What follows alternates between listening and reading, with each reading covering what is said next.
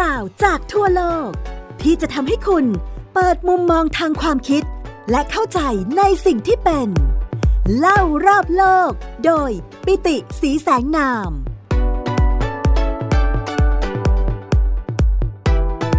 สวัสดีครับ คุณผู้ฟังที่รักทุกท่านกลับมาพบกับผมปิติสีแสงนาม และไทย PBS Podcast เล่ารอบโลกกันในตอนใหม่อีกแล้วนะครับ สำหรับวันนี้นะครับเราจะพูดถึงนารายอวตารปางที่ 9 นะครับ ซึ่งจริงๆ ปางนี้ก็ค่อนข้างที่จะเป็นปางที่มีความขัดแย้งนะครับ มีการโต้เถียงนะครับ มีเป็นประเด็นร้อนอยู่มากนะครับ ผู้พันบางคนที่เขียนหนังสือหรือว่าเล่าเรื่องของนารายสิบปาง หรือว่าทศวตารเนี่ยนะครับ ก็บอกว่าเรื่องนี้ไม่มีอยู่จริงเลยด้วยซ้ำหรือว่าไม่พูดถึงหรือว่าตัดทอนรายละเอียดของเรื่องนี้เลยด้วยซ้ำนะครับ อาจจะเป็นส่วนหนึ่งเพราะว่า ประเทศไทยเราเองเนี่ยถือว่าเป็นประเทศที่คนส่วนใหญ่นับถือพระพุทธศาสนานะครับ ก็เลยไม่อยากที่จะวิพากษ์วิจารณ์เรื่องนี้นะครับ ตัวอย่างที่ชัดเจนที่สุดนะครับ ก็อยู่ในหนังสือที่ผมมักจะยกขึ้นมาใช้เป็นหนึ่งในต้นทางของการเล่าเรื่องนารายอวตารด้วยนะครับ นั่นก็คือลิลิตนารายสิบปางของล้นเกล้ารัชกาลที่ 6 นะครับ ลิลิตนารายสิบปางของล้นเก้ารัชกาลที่ 6 เนี่ย โอ้โห มีพระราชนิพนธ์คำนำนะครับ มีคำอำนวย มีภาคประเดิมนะครับ มีเล่ามาเรื่อยๆเลยนะครับ ปางที่ 1 มัชยาวตารลงในรายละเอียดลึกมากนะครับ ปางที่ 2 กุรมาวตารนะครับ มีทั้งร่าย มีทั้งโครงนะครับ ปางที่ 3 วราหาวตาร ปางที่ 4 นรสิงหาวตาร ปางที่ 5 วามาวตาร ปางที่ 6 ปรสุรามาวตาร ปางที่ 7 รามจันทราวตารนะครับหรือว่าเรื่องราวของรามายณะนะครับ ซึ่งในหลวงรัชกาลที่ 6 เองก็แต่งหนังสือเพิ่มเติมอีกหลายเล่มมากนะครับ แล้วก็ปางที่ 8กฤษณาวตารนะครับ ซึ่งผมก็นำข้อความบางส่วนตอนกำเนิดกฤษณะเนี่ยมาเล่าในรายการของเรานะครับ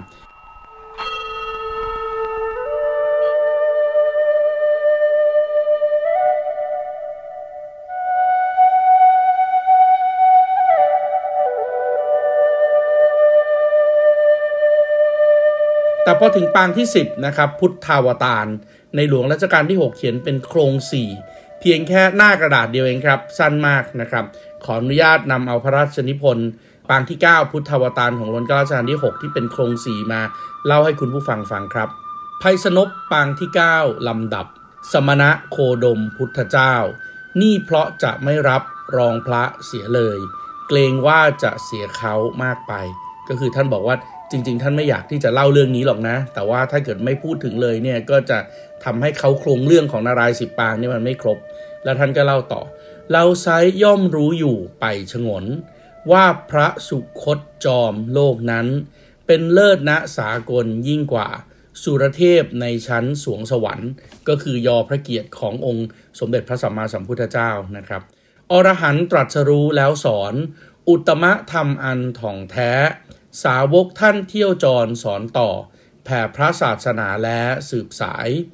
ด้วยกายมนัดน้อมบูชา พระพุทธพระธรรมสงฆ์เลิศแก้ว รัตนยานุภาพ ขจัดอุปัตถวะแพ้วภัยพานสิ้นแหลจบแล้วครับ พระราชนิพนธ์ปางที่ 9 เรื่องพุทธวตารก็คือไม่ได้มีการพูดถึงไม่ได้มีการขยายความนะครับ แต่ว่าก็มีการยอพระเกียรติของ พระพุทธเจ้านะครับสมณะโคดมนะครับอย่างชัดเจน เพราะฉะนั้นถ้าเราอ่านจากตรงนี้เราก็อาจจะไม่ทราบนะครับ ว่าเอ๊ะเรื่องราวของพุทธวตารเป็นยังไงนะครับ แต่ว่าสิ่งที่เราพบจากการค้นหาข้อมูลของพุทธวตารก็คือ มีการเล่าเรื่องราวของพุทธวตารที่หลากหลากหลายมากนะครับ ไม่ได้มีเส้นเรื่องเดียวเหมือนกับอวตารปางก่อนๆนะครับ แล้วก็หลักฐานทางวิชาการในชั้นหลังเนี่ยก็ค่อนข้างที่จะเห็นเป็นในทิศทางเดียวกันนะครับว่า เป็นคล้ายๆอุบายนะครับของศาสนาพราหมณ์ฮินดูที่ต้องการที่จะปฏิรูปตัวเองนะครับ ในยุคที่มีศาสนารุ่นใหม่ ๆ เกิดขึ้นในแผ่นดินชมพูทวีปนะครับไม่ว่าจะเป็นศาสนาไชยนะนะครับของมหาวีระนะครับศาสนาพุทธนะครับของเจ้าชายสิทธัตถะหรือว่าสมณะโคดมนะครับ เพราะฉะนั้นศาสนาพราหมณ์เองก็มีวิธีการอันชาญฉลาดแยบคายอย่างยิ่งนะครับ แต่ว่าเรื่องราวเหล่านี้ก็รู้แล้วแต่เกิดขึ้นหลังจากที่ศาสนาพุทธเอง พระองค์สมเด็จพระสัมมาสัมพุทธเจ้าก็ปรินิพานไปแล้วนะครับหลายปีนะครับ จนกระทั่งเกิดการสร้างนิยายขึ้นมา แล้วก็ห่อหุ้มหลอมรวมเอาเรื่องราวของประวัติพระพุทธศาสนาเนี่ยเข้าเป็นส่วนหนึ่งของศาสนาพราหมณ์ งานวิจัยที่ผมอยากจะนำมาเล่านะครับ ก็จะเป็นงานวิจัยของ ท่านอาจารย์เพชรดาชุนอ่อนนะครับ ท่านเป็นอาจารย์ประจำภาควิชาประวัติศาสตร์คณะอักษรศาสตร์มหาวิทยาลัยศิลปากรนะครับ ท่านเขียนบทความวิชาการนะครับ ชื่อว่าพุทธาวตารของพระวิษณุกับพัฒนาการของศาสนาฮินดูในอินเดีย ระหว่างคริสตศตวรรษที่ 4-8 นะครับ God Vishnu นะครับ Buddhavatan and the development of Hinduism in India during the 4th and the 8th centuries นะครับ ซึ่งก็เผยแพร่ในวารสารอักษรศาสตร์ของมหาวิทยาลัยศิลปากรปีที่ 38 ฉบับที่ 1 นะครับ เดือนมกราคมถึงเดือนมิถุนายนปีพุทธศักราช 2559 นะครับ ก็คิดว่าถ้านำเรื่องราวตรงนี้มาเนี่ย ก็จะทำให้คุณผู้ฟังได้เห็นภาพมากยิ่งขึ้นนะครับว่า เรื่องราวเป็นอย่างไรนะครับ แต่อย่างที่เห็นนะครับว่าเรื่องราวเนี่ยเกิดขึ้นในช่วงคริสตศตวรรษที่4ถึง8นะครับ นั่นก็แปลว่าเกิดขึ้นเมื่อประมาณสัก 1,600 1,700 ปีที่แล้วนะครับ ไม่ได้ย้อนกลับไปถึงขณะที่เป็นเรื่องราวในสมัยของพระพุทธองค์นะครับ แต่ว่าลงมาถึงในยุคของอาณาจักรในชั้นหลังแล้วนะครับ แล้วก็เรื่องราวที่เล่าเนี่ยนะครับก็มีหลากหลายนะครับ ซึ่งไอความหลากหลายตรงนี้เนี่ยนะครับก็อยู่ในคัมภีร์นะครับคัมภีร์ที่รู้จักกันดีแล้วเป็นคัมภีร์ปุราณะนะครับ จริงๆแล้วคัมภีร์ปุราณะเนี่ยเขียนขึ้นเพื่อตอบสนองจุดประสงค์ที่ต้องการที่จะปรับเปลี่ยนลัทธิความเชื่อเดิม แล้วก็ผสมลัทธิความเชื่อใหม่ๆ ในอินเดียเข้าไปนะครับ ซึ่งกระบวนการนี้ดำเนินอยู่นับร้อยร้อยปีนะครับ ดังจะเห็นว่าคัมภีร์ปุราณะต่างๆ มีช่วงเวลาที่เขียนแตกต่างกันนะครับ โดยคัมภีร์ปุราณะรุ่นแรกเนี่ยโอ้โห ย้อนหลังกลับไปได้ตั้งแต่ช่วงก่อนคริสตกาลนะครับ แล้วก็ เขียนกันมากจริงๆเนี่ยก็จะเป็นช่วงของคริสตศตวรรษที่ 4 ถึงคริสตศตวรรษที่5นะครับก็คือประมาณปี 300 ถึงปีคศ 300 ถึงปีคศ 400 เป็นต้นมาคำว่าปูราณะเนี่ยนะครับแปลตามรากศัพท์ภาษาสันสกฤตแปลว่าเก่าแก่นะครับ คนไทยเราก็อาจจะคุ้นชินคำว่าโบราณนะครับปูราณะได้ชื่อว่าเป็นสมริดนะครับสมริดสมริธินะครับแปลว่า เป็นที่จดจำกันมานะครับ เพราะฉะนั้นไม่ได้พูดถึงคำพีดั้งเดิมที่เป็นคำพีประเวทนะครับ ที่บอกว่าถ่ายทอดมาจากเทพเจ้า แต่ว่าเป็นคำพีดั้งเดิมที่จดจำกันมา และเป็นคำพีที่มนุษย์เขียนขึ้นนะครับ ซึ่งแตกต่างจากสรุตินะครับสรุติแตกต่างจากสมริตินะครับ สรุติก็คือรับฟังมาจากเทพเจ้านะครับคำพีปุราณะส่วนใหญ่จะใช้ภาษาสันสกฤตเป็นหลักนะครับ แล้วก็มักจะไม่ปรากฏชื่อผู้แต่งที่แท้จริง ปัจจุบันนี้เนี่ยคำพีปุราณะใหญ่ ๆ เลยเนี่ยนะครับก็จะประกอบไปด้วยเรื่องราวที่เกี่ยวข้องกับการกำเนิดจักรวาล สิ่งมีชีวิตบนโลกกำเนิดเทพเจ้าลำดับบนตระกูลของกษัตริย์นะครับแล้วก็เรื่องราวที่เกี่ยวข้องกับฤาษีต่างๆ โดยคำพีปุราณะเนี่ยที่รวบรวมกันไว้ส่วนใหญ่ก็จะมีอยู่ 18 เล่ม เรียกว่ามหาปุราณะนะครับมหาปุราณะนี่ก็บอกว่า พรหมปุราณะนะครับปัทมปุราณะ วิษณุปุวาระนะครับพวกนี้ก็คือพูดถึงการเกิดขึ้นของเทพเจ้าสามองค์หลักภาควตะปุราณะนะครับนาราธิยะปุราณะ มารกันทยะปุราณะ อัคคณิปุราณะ ภาวิชยปุราณะ พรหมไวยสวัตปุราณะ วราหาปุราณะ ลิงคะปุราณะ สกันทะปุราณะ วามณะปุราณะ กุรมะปุราณะ มัตสยะปุราณะ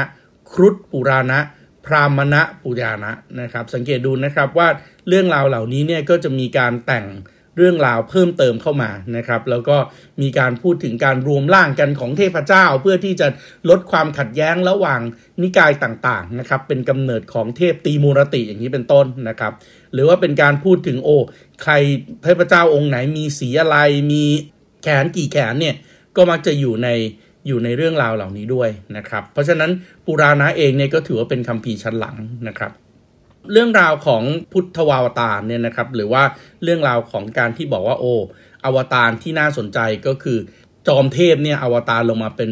พระพุทธเจ้าเนี่ยนะครับก็เกิดขึ้นนะครับ เพราะฉะนั้นขออนุญาตนำเอาข้อเขียนของอาจารย์มาเล่าให้ฟังต่อนะครับ อย่างไรก็ตามอวตารที่ดูน่าสนใจมากเป็นพิเศษ และทั้งในแง่ประวัติศาสตร์ และในแง่พัฒนาการทางศาสนา คือ พุทธาวตาร เพราะเป็นการที่บุคคลซึ่งหลักฐานระบุว่ามีตัวตนอยู่จริง และยังเป็นผู้ก่อตั้งศาสนาที่สำคัญอีกศาสนาหนึ่งอย่างพระพุทธเจ้า ถูกนำไปรวมเป็นส่วนหนึ่งของลัทธิไวยสนบนิกายไวยสนบนิกายก็คือนับถือพระวิษณุนั่นนะครับนับเป็นเรื่องที่น่าศึกษาพิจารณาเพิ่มเติมอย่างยิ่ง เนื่องจากเป็นที่ทราบกันดีว่าคำสอนของพระพุทธเจ้า ขัดแย้งกับคำสอนของพวกพราหมณ์ดังกล่าวข้างต้น การรวมศาสดาของศาสนาที่เรียกว่าเป็นคู่แข่งเข้ามาเป็นส่วนหนึ่งของศาสนาตน จึงสะท้อนให้เห็นถึงความพยายามของพราหมณ์ในการรวมลัทธิความเชื่อต่างๆ ที่ปรากฏและมีอิทธิพลในสังคมณขณะนั้น เข้ามาในร่มเงาของลัทธิของตนคำพีปุราณะที่เขียนขึ้นในระยะนี้ได้กล่าวถึงพุทธาวตารของพระวิษณุไว้อย่างน่าสนใจ ดังที่มีข้อความปรากฏอยู่ในเล่มต่างๆ ได้แก่ภควัตตะปุราณะสกันทกะปุราณะ และอัคนิปุราณะสามเล่มนะครับ นอกจากนั้นยังมีปรากฏในสีวปุราณะที่เขียนขึ้นในช่วงหลังคริสตศตวรรษที่ 8 ด้วยนะครับ ก็คือมาจนถึงปี 700 แล้วก็ยังมีการเขียนเพิ่มเติมอยู่นะครับ ถึงเล่าให้ฟังตอนต้นว่าจากการสืบค้นเนี่ยเราพบว่าเรื่องราวของพุทธวตารเนี่ยมีหลากหลายเส้นเรื่องมากนะครับ ในภาคพักวัตปุราณะ ซึ่งสันนิษฐานว่าเริ่มเขียนขึ้นในคริสตศตวรรษที่6นะครับก็คือปี 500 กว่าๆประมาณ 1,500 ปีที่แล้วนะครับ เนื้อหาส่วนใหญ่ของภาคพักวัตปุราณะ แม้ว่าจะเป็นเรื่องราวของพระกิจนะอวตารในปางที่ 8 ของพระวิษณุ แต่ก็มีข้อความที่กล่าวถึงพุทธวตารที่สรุปความได้ดังนี้ เมื่อกริยุคเริ่มต้นขึ้น พระวิษณุเจ้าจะอวตารลงมาณกีกาตะ ภายใต้นามพุทธะ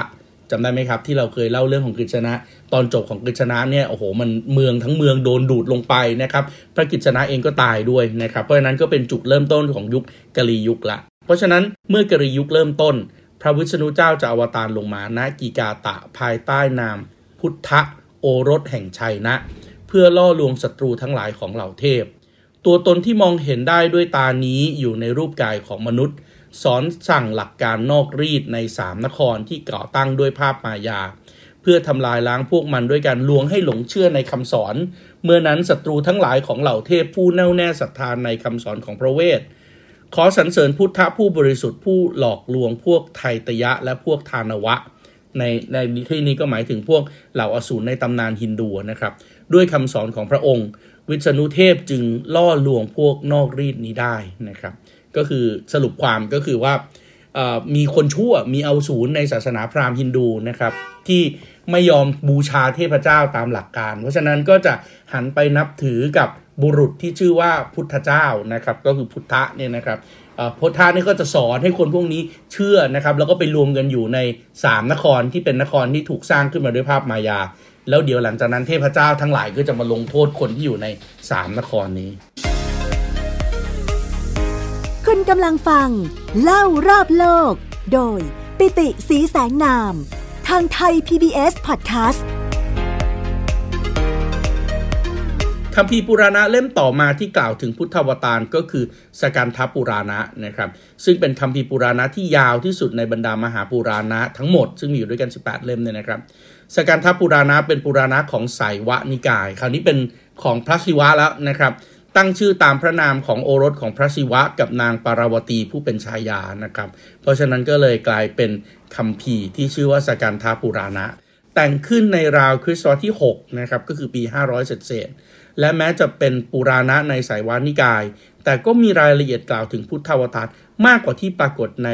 ภาคพควัตตะปุราณะที่เมื่อกี้ผมเล่าไปแล้วด้วยซ้ำนะครับ โดยมีเนื้อความดังนี้ครับ ได้เกิดความแห้งแล้งขึ้นบนโลก มีเหตุจากการที่ฝนแล้งเป็นเวลา 6 ปีติดต่อกัน ด้วยเหตุนี้พระพรหมผู้สิ้นหวังจึงไปหาเจ้าชายริปัญชยะ และแจ้งกับเจ้าชายว่าถ้าทรงได้ขึ้นครองราช เหล่าเทพเจ้าจะมาคอยช่วยเหลือพระองค์ และควรเปลี่ยนนามเป็นทิโวทาตทิโวทาตขณะที่เป็นเจ้าชายกำลังถามว่าเพราะเหตุใดจึงเป็นพระองค์ที่ได้รับเลือกให้เป็นกษัตริย์ พระพรหมก็กล่าวว่า ราชาองค์อื่นๆ ล้วนเลวร้าย และปวงเทพเจ้าจะไม่อำนวยพรให้ฝนตกลงมาบนพื้นโลก เว้นเสียแต่ว่าพระองค์จะได้ขึ้นครองราชทิโวทาตตอบรับคำขอของพระพรหมภายใต้เงื่อนไขว่า เหล่าเทพเจ้าจะต้องช่วยเหลือพระองค์ และให้เทพเจ้าทั้งหมดละทิ้งโลกมนุษย์ไป พระองค์จะได้ขึ้นครองราชอย่างราบลื่น และเป็นผู้เดียวที่สามารถประทานความสุขแก่ปวงชนได้อย่างไร้คู่แข่งบารมี พระพรหมตอบรับเงื่อนไขและไปเกลี้ยกล่อมพระศิวะอย่างยากลำบาก ให้เสด็จจากเมืองกาสี หรือว่าเมืองพาราณสีที่ประทับที่โปรดที่สุดในโลกมนุษย์ ให้กลับขึ้นไปอยู่บนสวรรค์ที่โวทาตคลองบัลลังก์ที่กาสีและปกครองอาณาประชาราชอย่างสงบสุขอยู่เป็นเวลา 8,000 ปี เหล่าเทพที่เริ่มริษยาในอำนาจของพระองค์ จึงพากันไปหาพระพฤหัสบดี ผู้เป็นอาจารย์ของปวงเทพทั้งหลาย ในขณะที่ผู้ชื่นชมการปกครองของทิโวทาตก็บ่นว่าทิโวทาตเป็นผู้เดียวที่ได้ประโยชน์จากการครอบครองบัลลังก์โดยที่เทพเจ้าทั้งหลายไม่ได้อะไรเลย โดยเฉพาะอย่างยิ่งพระศิวะที่หงุดหงิดจากการต้องเสด็จกลับจากที่ประทับที่เมืองกาสีทั้งที่ไม่เต็มใจ พระองค์ได้ส่งผู้เดินสารไปถามถึงที่ประทับ หลายครั้ง แต่บรรดาผู้เดินสารกลับพบว่าโลกมนุษย์นั้นมีแต่ความสุข จนไม่สามารถที่จะกลับมาหาที่มหาเทพเหนือหัวของเขาได้อีก ก็คือพระศิวะเนี่ยส่งคนไปขอที่คืนจากเมืองกาสีนะครับ แต่เทวดาที่ส่งไปก็พบว่าหายไปหมดนะครับ เพราะว่ามนุษย์โลกนี่มันมีความสุขมาก ภายใต้การปกครองของทิโวธาต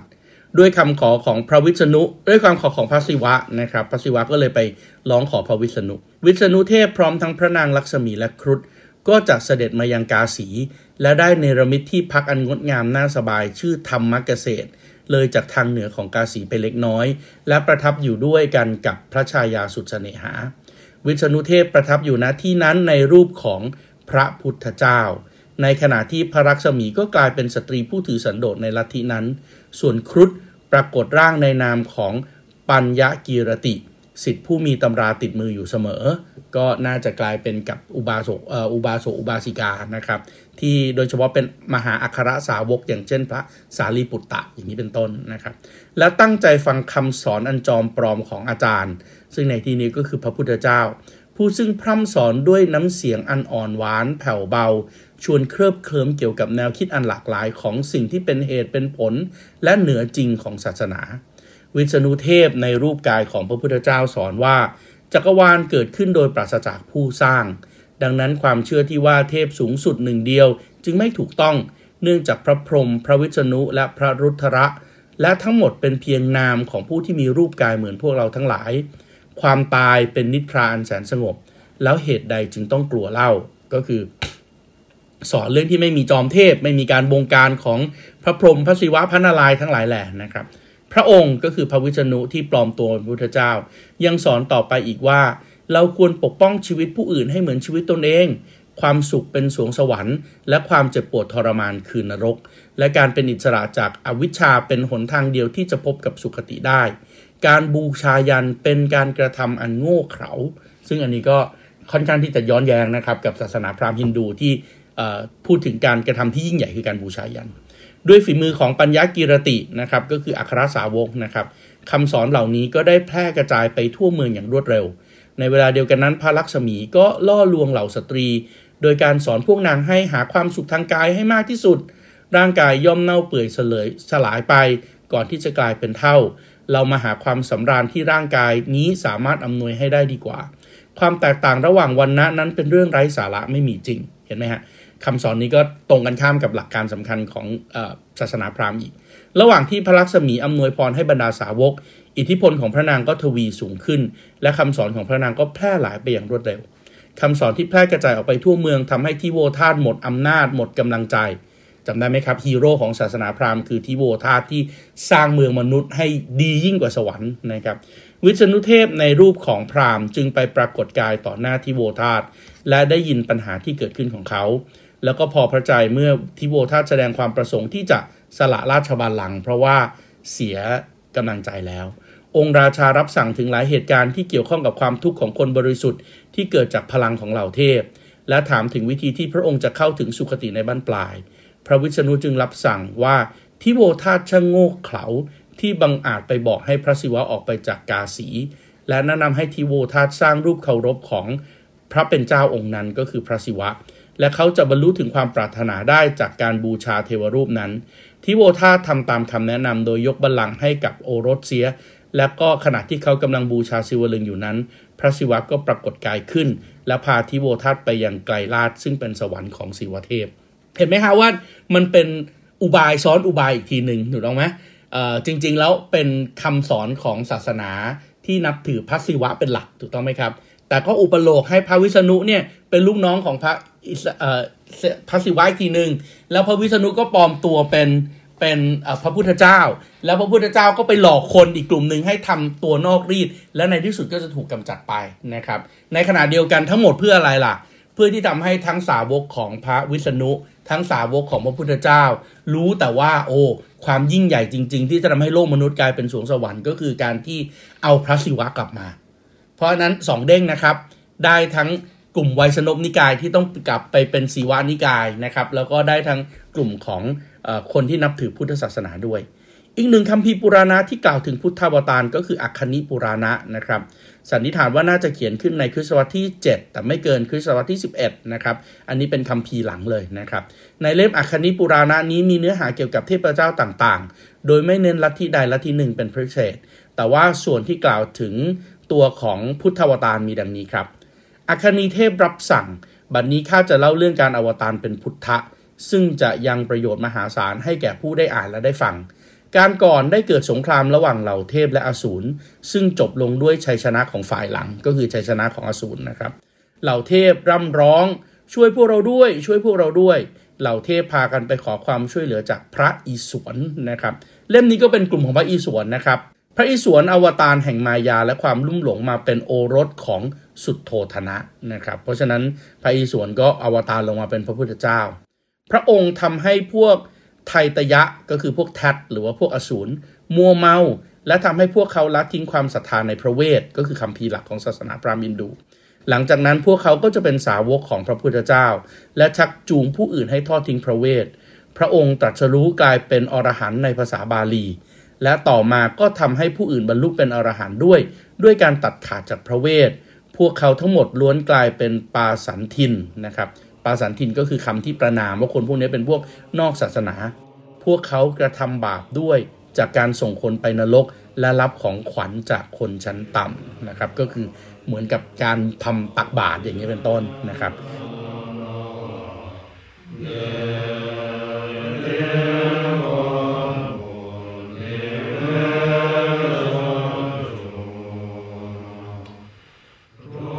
เพราะนั้นเราจะเห็นแล้วแหละว่า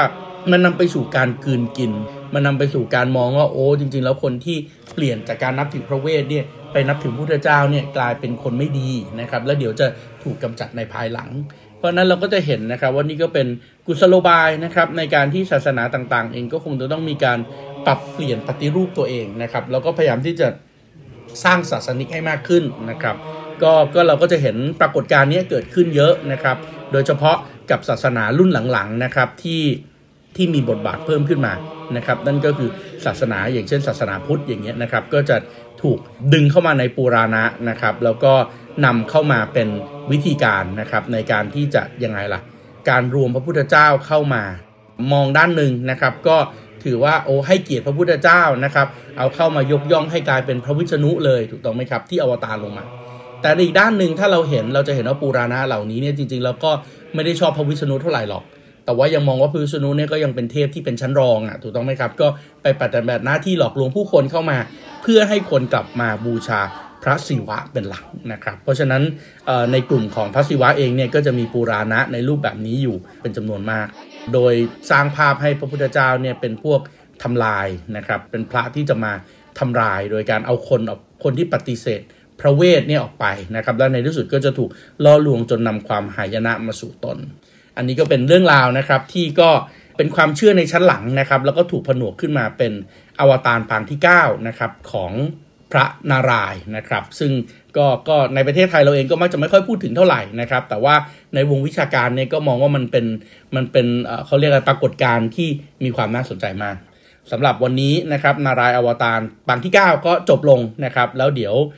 คราวหน้านะครับก็จะเป็นปางที่ 10 แล้วนะครับกาลยากีนะครับ ซึ่งก็ถือว่าเป็นปางสุดท้ายและเป็นปางในอนาคตครับแล้วเราค่อยมาคุยกันต่อในคราวหน้าครับสำหรับวันนี้ผมปิติศรีแสงนามและ Thai PBS Podcast ขอลาไปก่อน สวัสดีครับ ติดตามรับฟังรายการ เล่ารอบโลก ได้ทางเว็บไซต์และแอปพลิเคชันไทย PBS Podcast และติดตามความเคลื่อนไหวรายการได้ที่สื่อสังคมออนไลน์ ทย PBS Podcast ทั้ง Facebook, Instagram, YouTube และ Twitter ไทย PBS Podcast View the world via the voice